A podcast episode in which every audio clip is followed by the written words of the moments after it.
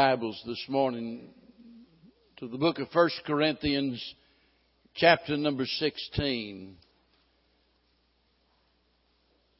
Let me say just a few words before I read our text for the morning. Were I to take a survey asking what is the worst sin in the world,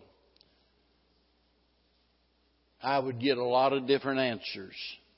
Most of them would be wrong. What would you say? I mean, we can all think of some absolutely horrible, terrible things. We can think about those that literally have burned the flesh of their own children in sacrifice to false gods. We can think of those that have fed their children to the waiting crocodiles in the Ganges River. We can think about the horrible sin that we've seen recently of those being beheaded. We can think about the torture and the rape and all of the other sins that could be named. But what would you say? Well, Actually, the answer is very easy. If the first and great commandment is that we love the Lord our God, then the worst sin is failing to do so.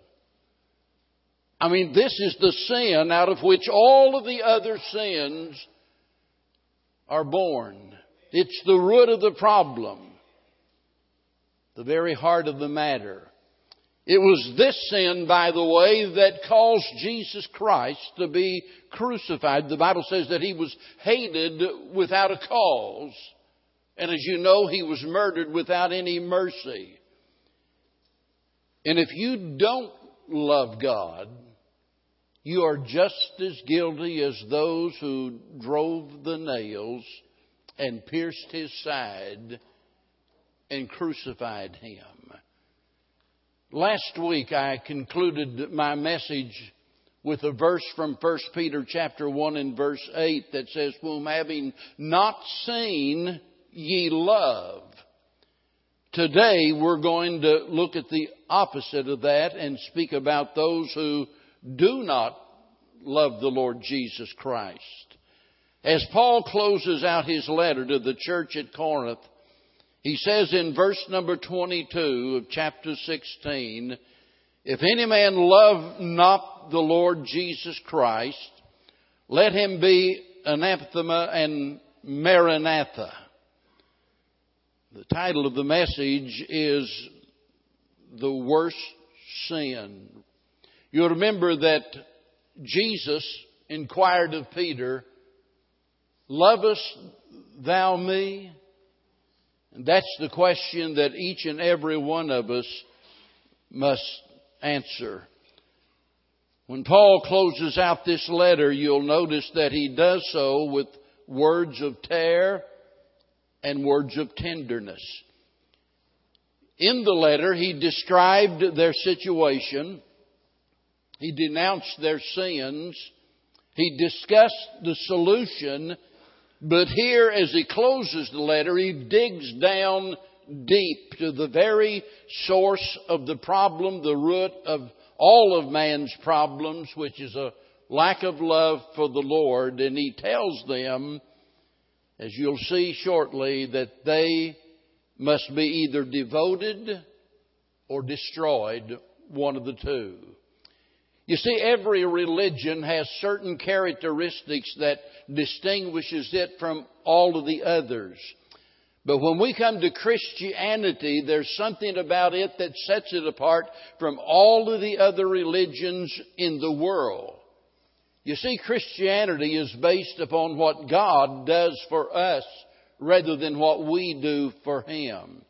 Christianity is centered upon the person and the work of the Lord Jesus Christ. It's based on our faith in and our love for Jesus Christ who saves us by His grace.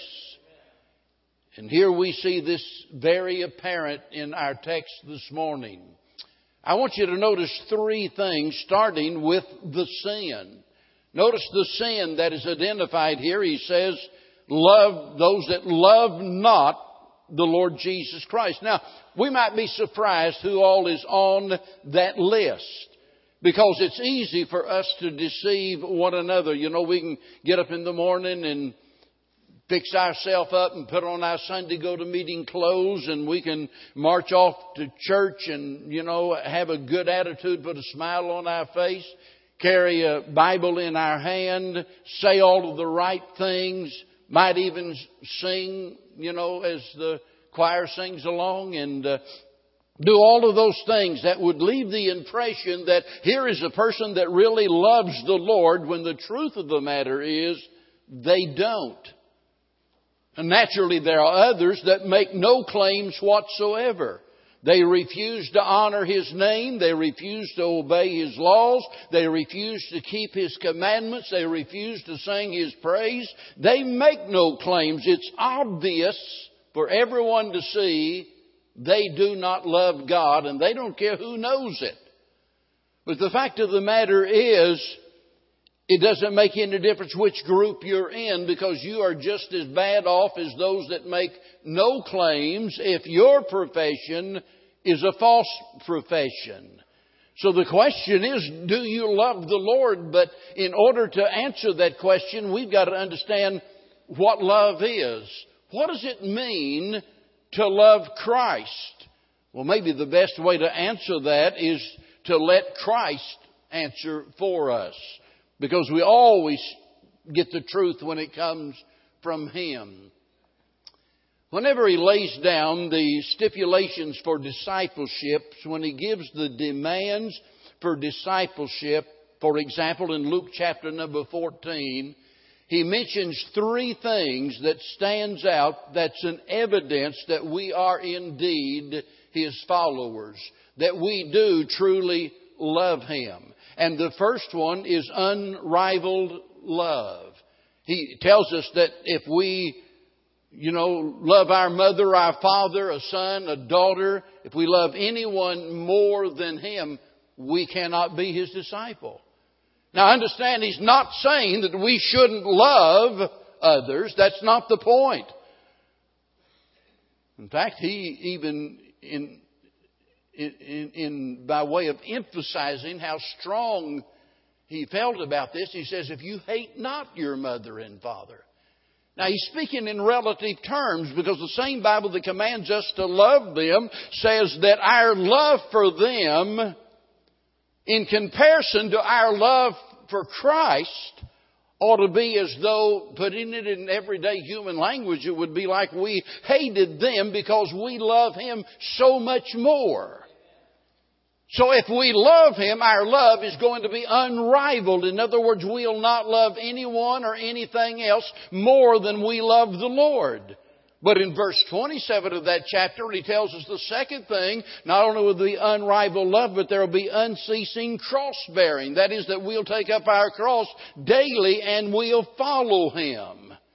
You see, this business of Christianity is not something that we do just on Sunday. That's no evidence of love whatsoever.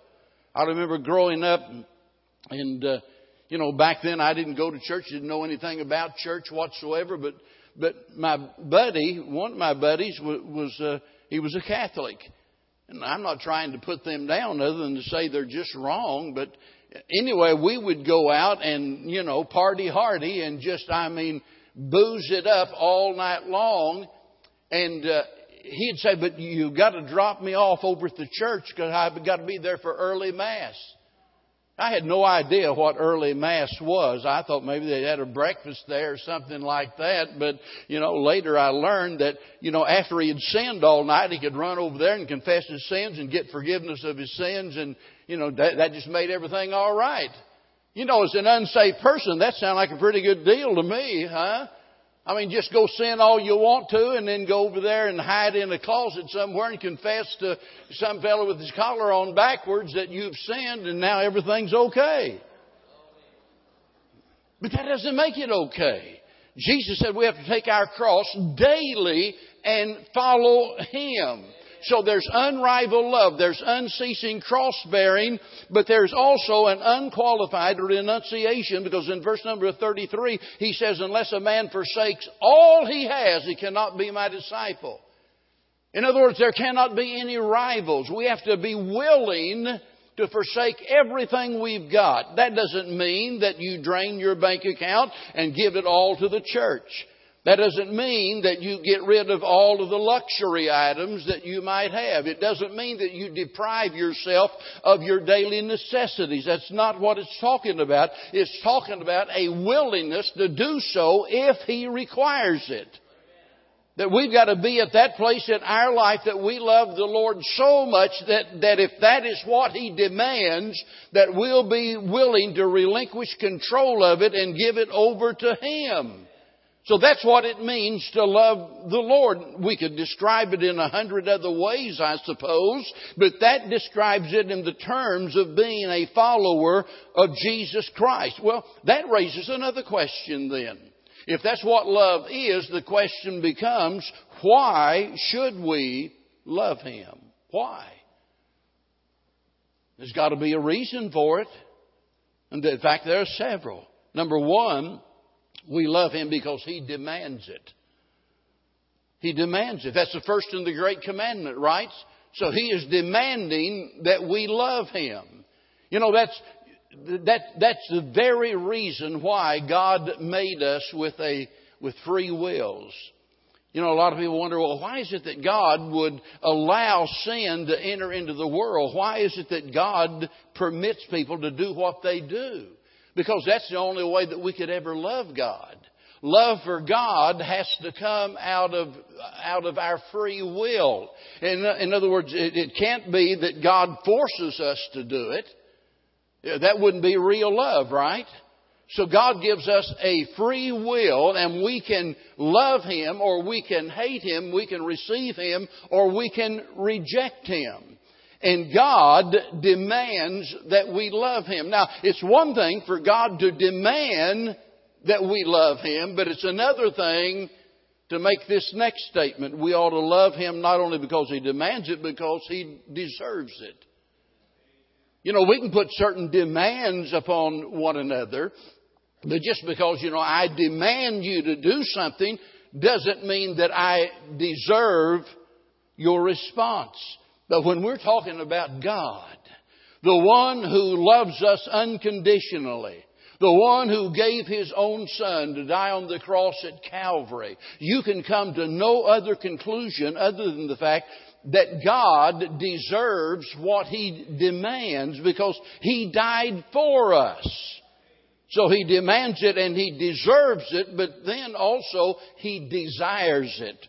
You know, it's one thing for God to demand that we love Him. It's another thing for that to be the very thing that is pleasing to the heart of God. God desires that you love Him. You know, we talk about living to please the Lord. That, that ought to be our agenda. That ought to be our motivation in life. That we live to please the Lord. That's what Paul said in, in Philippians 1.21, for to me to live is Christ. And that's the way we ought to feel about it. To live is Christ, that we want to not only imitate Him in what we do, but we want to please Him in all that we do. And it delights the heart of God when we love Him. You see, if we don't love Him, we could give every penny we've got and God would not be impressed. That doesn't delight the heart of God. We could travel the world doing good for others and yet that would not please God if we don't love Him. And so God demands it. God deserves it. God delights in it.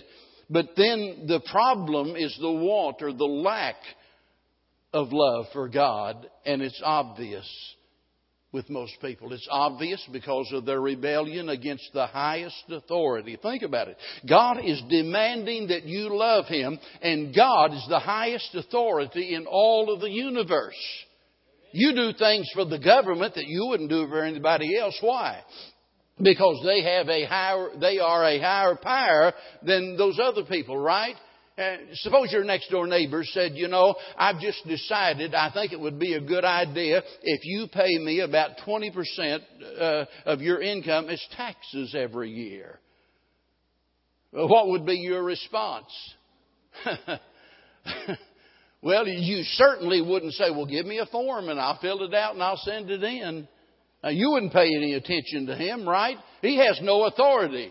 But when Uncle Sam says, you're going to pay me a certain percentage of your income for taxes every year, then you'll listen to the government, whereas you wouldn't listen to your neighbor. Well, I want you to know there is a power and authority that is higher than the government the greatest authority in all of the universe is God. And whenever we refuse to love God, we are rebelling against the highest authority in the universe. Not only that, but it shows contempt for the holiest person. We sang a while ago, Holy, holy, holy is the Lord God Almighty. And to refuse to love Him the one who is altogether lovely, the one who is perfect in all of his ways, the fairest of 10,000, to refuse to love him shows contempt for his holiness. And then it shows ingratitude for the, for the greatest benefactor. When you stop and think about that, God loved us and gave himself for us. Amen? He, he gave himself. He, he didn't send another. He gave himself for us. And think about us refusing to love the one who made the greatest gift possible. Amen?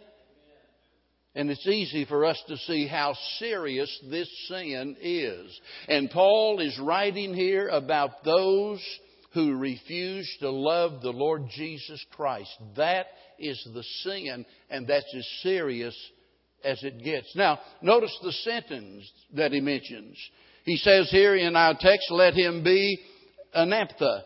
That word simply means an offering. It means a thing that is dedicated to or set aside as a sacrifice to be slain. In other words, it's speaking about something that has been accursed, something that is devoted to destruction.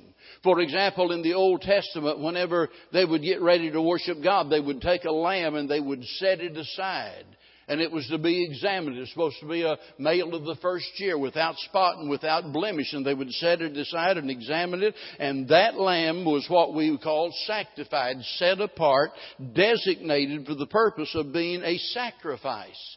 So whenever Paul speaks about the punishment for the sin of not loving God, he uses this word that speaks about something that is accursed, something that is about to be uh, sacrificed or destroyed.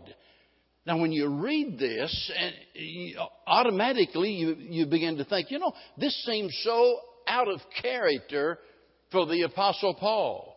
Because after all, here is a, here is a man that was loving and kind. Here is a man that was considerate of other people and, and seems to be a very caring person. And all of a sudden he says, if you don't love the Lord Jesus Christ, he said the person like that is to be anathema. In other words, that they're to be cursed, a curse, devoted to destruction. How do we explain that Paul could do something so much out of character for him? You know, a lot of people, they want all of the preaching to be real easy, something that'll tickle their ears, something that will not offend their senses, something that, you know, that'll be fun and thrilling and exciting. And, and all of a sudden, Paul steps on the platform and says, if you don't love the Lord, you can go to hell. That's about as blunt as you can get. But the reason Paul wrote that is because the Spirit of God inspired him to do so. So look, whenever Paul says this, folks, it's not his wish or his desire. That's not the point. This is a declaration or a prediction that he is making. And it's a prediction that is based on the truth of God's Word because it's exactly as it ought to be. Maybe you're thinking, I just don't understand how a God of love could send anybody to hell. Well, that's because you don't understand the greatness of God's holiness. You don't understand the awfulness of your sin. You don't understand what a great, tragic, horrible, terrible thing it is for you to sin against God. We can't comprehend that. Whenever we think about Calvary and the suffering that Jesus went through, and remember, here is a man that has never done any wrong whatsoever. Here is a man that's perfect in all of his ways, and yet he hangs there on that cross, suffering, bleeding, dying, not for anything that he's done, but because of our sins.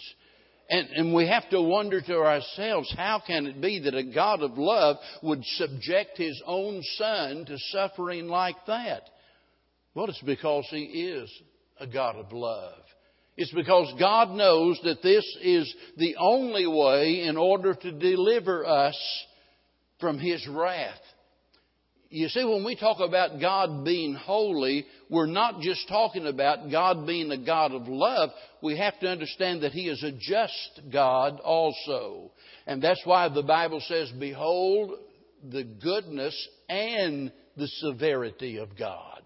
In other words, don't just put all of your focus on the fact that God is a God of love, but God is a holy God, and because of that, God is a just God, and sin must be punished.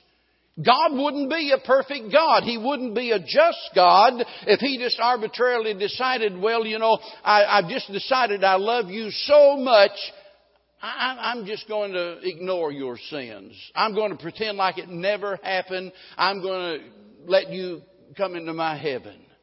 He'd be an unjust God because sin has to be punished and it will be punished either in the person of Christ or you will have to pay that debt yourself.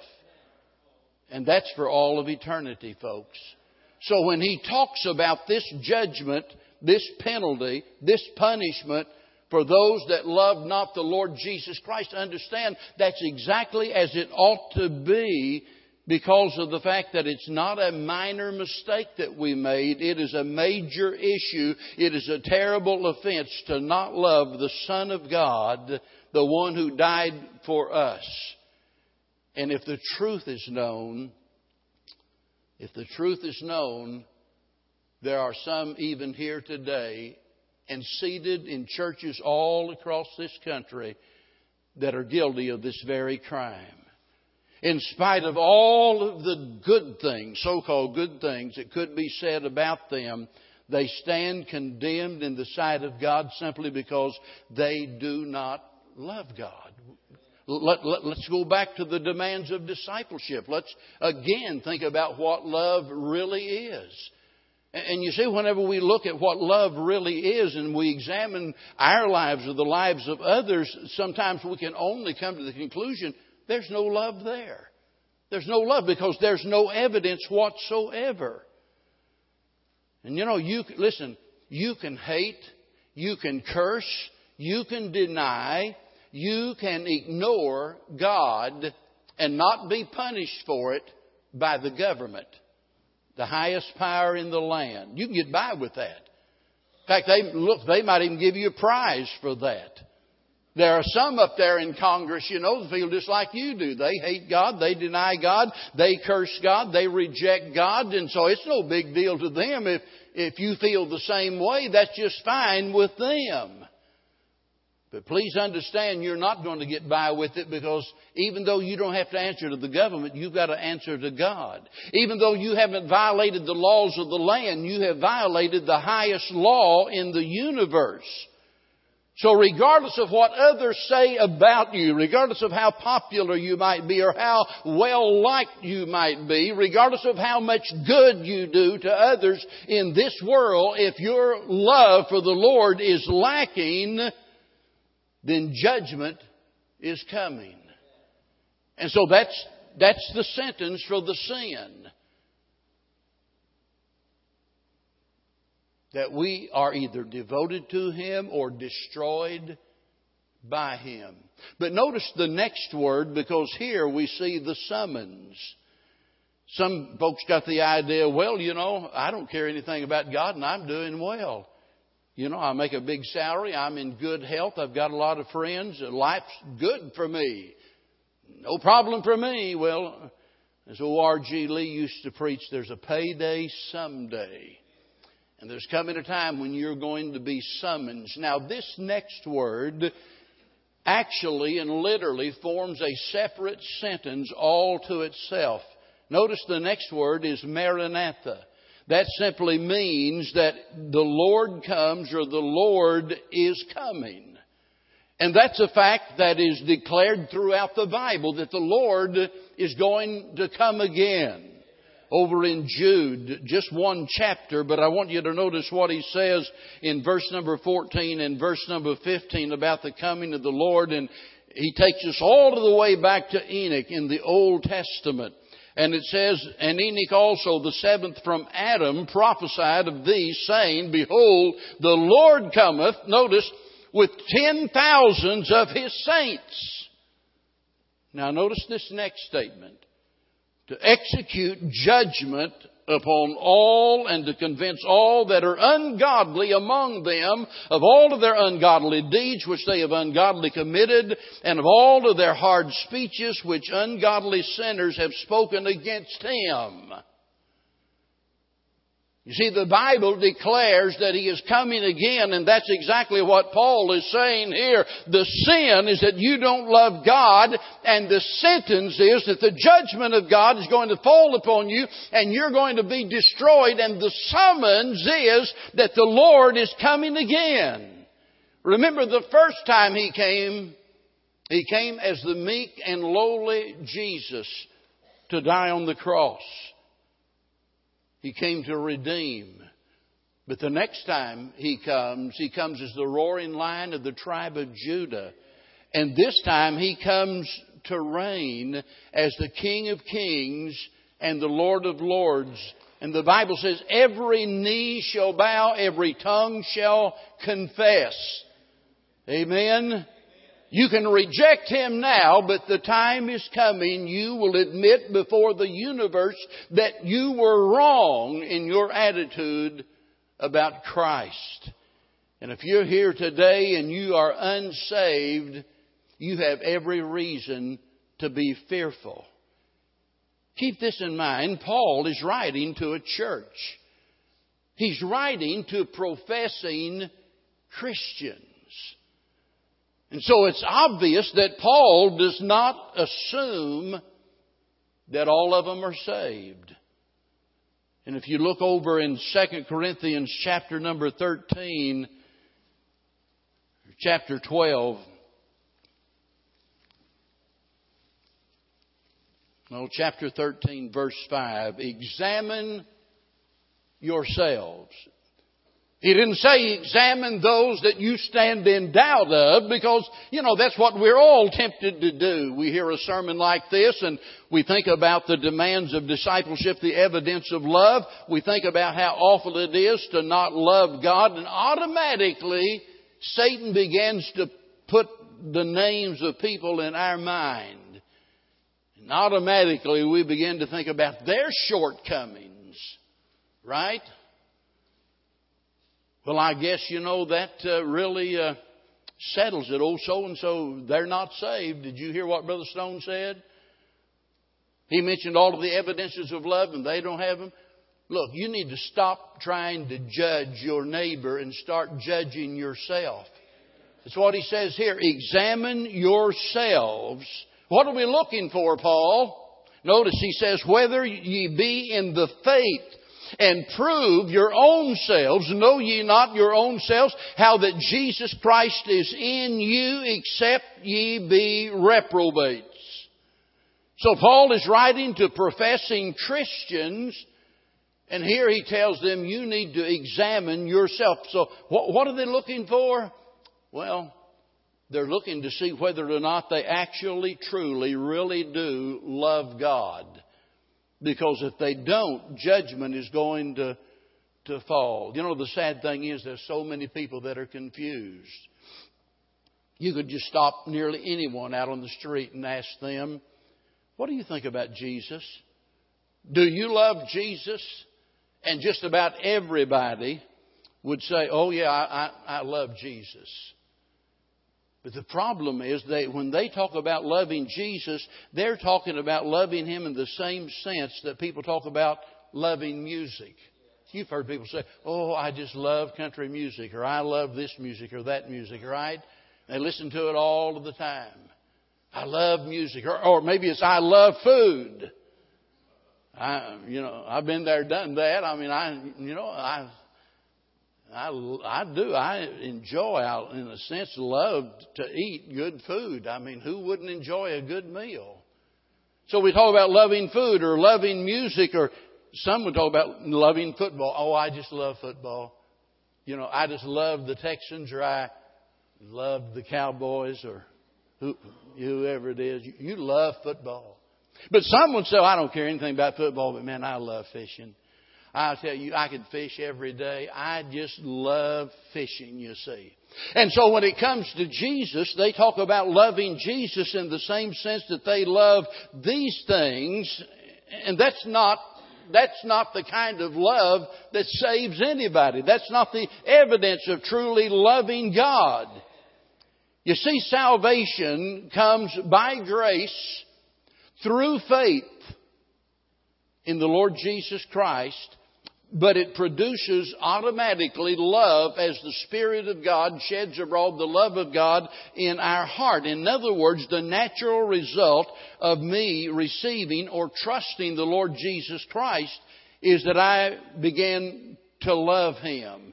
Saving faith is always results in a love for Christ. It's impossible for you to have saving faith and to not have any love for the Lord Jesus Christ.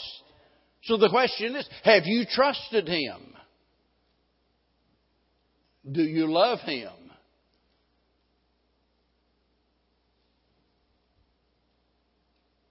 When the Bible speaks about the coming of the Lord, I'm getting ready to prepare something for for the song that Eric and Lisa sang about the pale horse rider.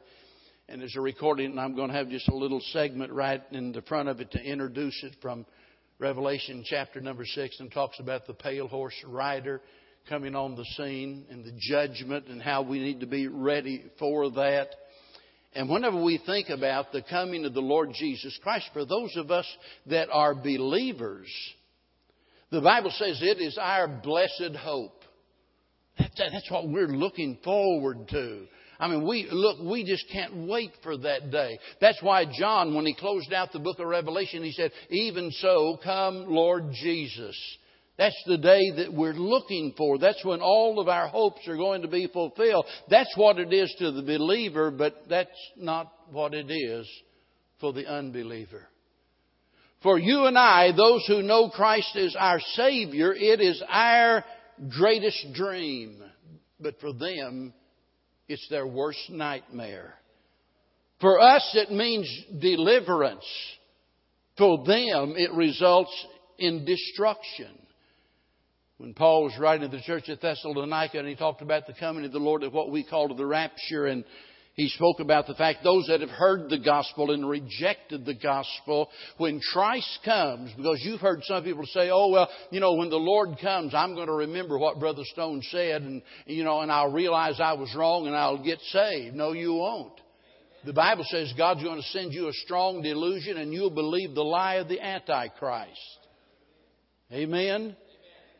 I mean, the door of opportunity is open right now, but it's going to be shut when the Lord comes and seven horrible years of tribulation is going to take place here upon this earth before your final judgment day when you stand before the Lord, not to determine whether you go to heaven or not, that's already determined. Because the Bible says we're condemned already if we believe not. The condemnation is already set in stone. That's not going to change. It's simply to determine the degree of the punishment that you'll suffer in hell. But for us, it's the blessed hope. For you, it's the most horrible, terrible thing you can imagine. It's delightful for us, but it's dreadful for you. It results in our ultimate, final redemption. Paul said at the present, we, The whole creation groaneth, waiting for the adoption to wit, even the redemption of our bodies. Oh, we long for that day when we'll have a glorified body like unto that of the Son of God. Amen. Free from all of the heartache and the pain and the suffering and all of the tears and everything that troubles us so much here. But for the unbeliever, for the unbeliever, it'll be destruction. For the one who does not love the Lord Jesus Christ, to suffer for all of eternity. Listen, if there's no love for Christ, there's no life in Christ. If you don't love Him, you don't have to go out here and murder someone. You don't have to rob a bank. You don't have to do any of those awful things that we've already thought about in order to go to hell. All you've got to do is just not love the Lord Jesus Christ. And that settles it. Because you are without life and you are without any hope for the future. Peter said, Whom having not seen ye love. None of us have ever seen the Lord Jesus Christ, but I'll tell you, the day that I realized that God's Word is true and that He loved me and that while I was yet a sinner, and He loved me so much that He gave His only begotten Son to die on the cross, since that day I fell in love with Him. And that's the day I'm longing for. It reminds me of the story of the woman who many years ago she always wore a locket around her her neck, one of those little lockets that would open up and she never would let anyone look inside. Somebody thought maybe she got a secret admirer or something like that. They didn't have any idea, but she she got gravely ill, and finally, one of her closest friends, thinking that she was maybe about to die, she showed her what was in that little locket. And it so happened to be the words there found in 1 Peter 1 8, whom having not seen, I love. Amen. We haven't seen him, but we love him. And it makes all of the difference for all of eternity. But the question is today do you or do you not love the Lord Jesus Christ? There's no question about his love for you. He proved that on Calvary. He loves you and he's not willing that any should perish, but that all should come to repentance. God wants to save you. God will save you. But without you receiving His Son, without you trusting Him, loving Him, there's no salvation. Do you love Him truly? Is there evidence that you really love the Lord? If not, you need to do something about that today. Isn't it wonderful to be in love? I mean, uh, you know, it's wonderful to be in love with, you know, your wife or your husband or your children, to just love somebody. But when you think about loving God, that just staggers the imagination that, that we love God. And the only reason we do is because He first loved us. We'd never love Him if it wasn't for that. God proved His love for you on the cross. Will you receive His sacrifice for your sins and trust Him to save you today? While we stand together, just before we sing, let's pray. Father, we thank you for loving us, realizing how unworthy we are, understanding how filthy and vile and sinful we are, and to think about the fact that, that you love us still. And you loved us so much that you gave your only begotten Son and how grateful we are that you didn't ask us to climb the highest mountain or to swim the widest sea. You didn't ask us to give a certain sum of money or to do good deeds. All that's required is that we trust in what you provided. And how thankful we are that eternal life is possible and that you're not only able but willing to save us from the guttermost to the uttermost. And I pray today if there are those here that are strangers to your saving grace, and maybe this morning for the first time in their life they've really honestly examined their hearts. They've looked for the evidence that's not there. And the Spirit of God has helped them to see that they don't really, truly, honestly love you.